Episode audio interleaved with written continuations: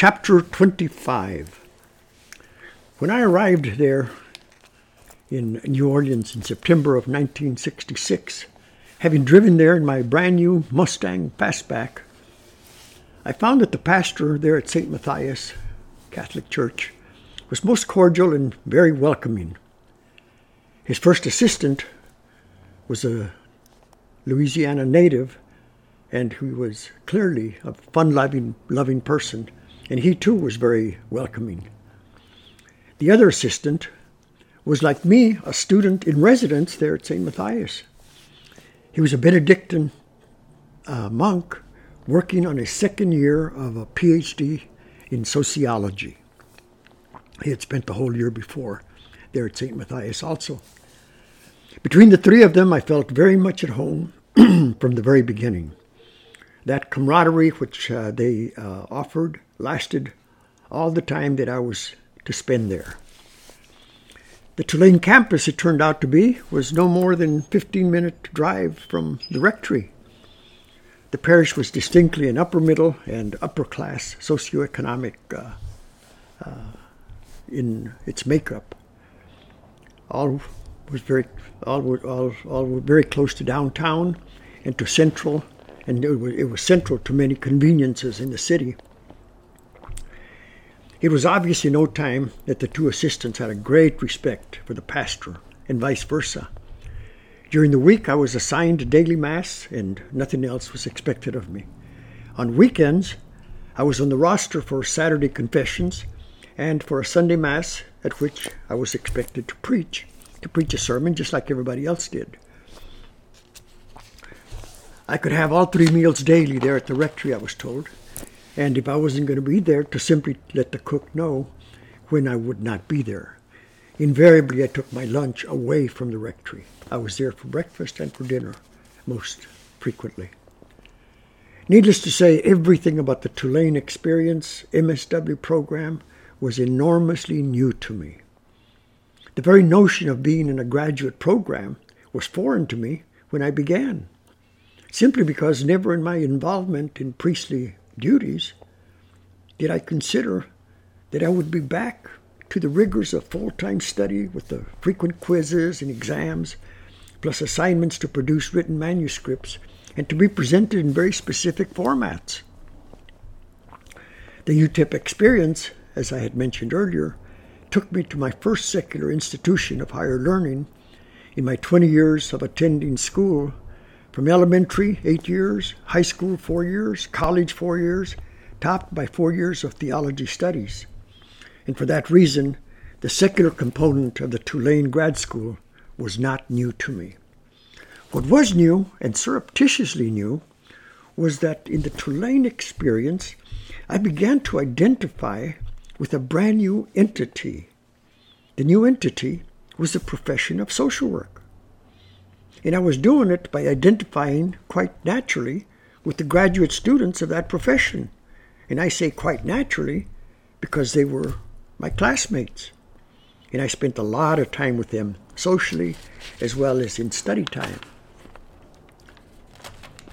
Up until then, my strongest steel identification was primarily with Catholicism and secondarily with priesthood in one of the world's great religions my identity with social work profession and with the graduate students of that profession was occurring, I surmise, because suddenly and methodically I was feeding my nine bins, which make up my subconsciousness, with broader perspectives than I than the ones espoused by my Catholic upbringing. Those nine bins, if you recall, I spoke of them in chapter 2 of this narration of transformative moments. And I listed them as nine places where we store our experience and our learning, and we very systematically put it into very specific categories. I had listed them as number one, attitudes, number two, beliefs, number three, customs, number four, ethnic identification. Number five, feelings. Number six, interests. Number seven, self perception. Number eight, traditions, and number nine, values. I had also posited in that chapter how it is that I consider those nine bins, or what I'm calling bins, not only as constituting my subconsciousness, but also my karma. That is, that which determines behavior in the human being, past, present, and future behavior. I could not have articulated then when I am articulating now as to what was surreptitiously new.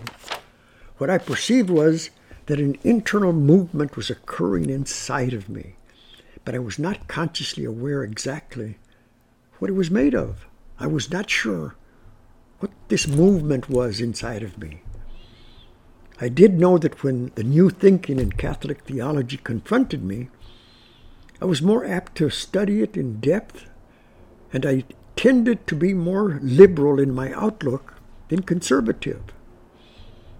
It wasn't right away that I realized, but later I did realize that the Mexico City experience had opened me up to be more liberal in my outlook on life in general than what I had embraced prior to it.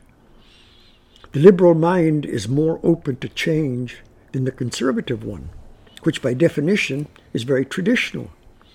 And to be traditional means that you hold on to tradition.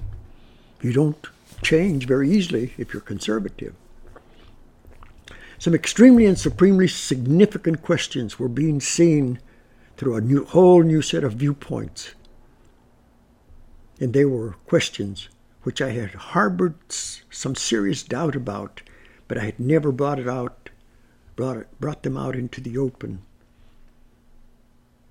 This entailed substituting some values, some attitudes, and traditions, which ultimately affected my self perception. These were the primary bins that I was feeding new perspectives into. Since the perception we have of ourselves determines how we see ourselves in life and where in life we find meaning and purpose, I was beginning to question whether the decision I had made about my life purpose, which I had made and committed myself to at age 15, was what I wanted to continue committing to. I knew I had a solid commitment that I had repeatedly made until I was ordained. I had lived up to that commitment very passionately and willingly from ordination on. Now it seemed like I was beginning to see that with certain values changing and certain attitudes being adopted, that perhaps I needed to pursue a different path than the one I had chosen at age 15. I was in turmoil internally, not because I had a choice between something good and something bad, but because I had a choice between two powerful goods. The question was, which choice could I live with best? Because both choices involved leaving something of value behind, as well as the pursuit of something of value in the future. I needed to thoroughly examine whether the values and the attitudes I was beginning to adopt were really ones that I preferred to the ones I had been espousing since age 15 and which I had been reinforcing. After one semester and a half of the Tulane experience, I approached the chancellor with the permission to do an internship in the summer between my two years master's program. I requested to go to Dallas to do an internship at the Catholic Charities office there and to study how that office was conducted in a city much bigger than El Paso, namely Dallas, Texas. I also asked permission to see a counselor, a mental health counselor, to iron out some of the emotional upheaval which all this was given rise to. And I asked permission to see a dyed in the wool theologian in order to discuss new thinking which had an appeal to me, but which I wanted to discuss with someone acquainted with the theological questions that it involved. I said to the chancellor that I could find my own counselor, but I needed help from the diocese to help me find a theologian willing to see me during those three months that I was to spend in Dallas. His ready response was that by all means I could go ahead and find a counselor and that I would have to pay for it. To that, and of course I readily agreed to that. He also said that he he would inquire what in Dallas, uh, I, where in Dallas I could find the theologian that I wanted, and he would let me know. I was questioning beliefs which I had held not only from age 15 but for my entire life. There were now two there were now new beliefs which had as much merit or more than my traditional ones. It all scared me to be truthful with you. What if I were wrong to think differently? Was my motivation to change beliefs and values? Was it based on motives based on the easy way out? Was my thought to leave the priesthood equivalent to being a traitor, like Judas Iscariot had been towards the Master? Or was I doing what Jesus did when he renounced the Pharisees and the Sadducees for holding on to traditions that no longer made sense? I clearly needed time to think it all out. End of chapter 25.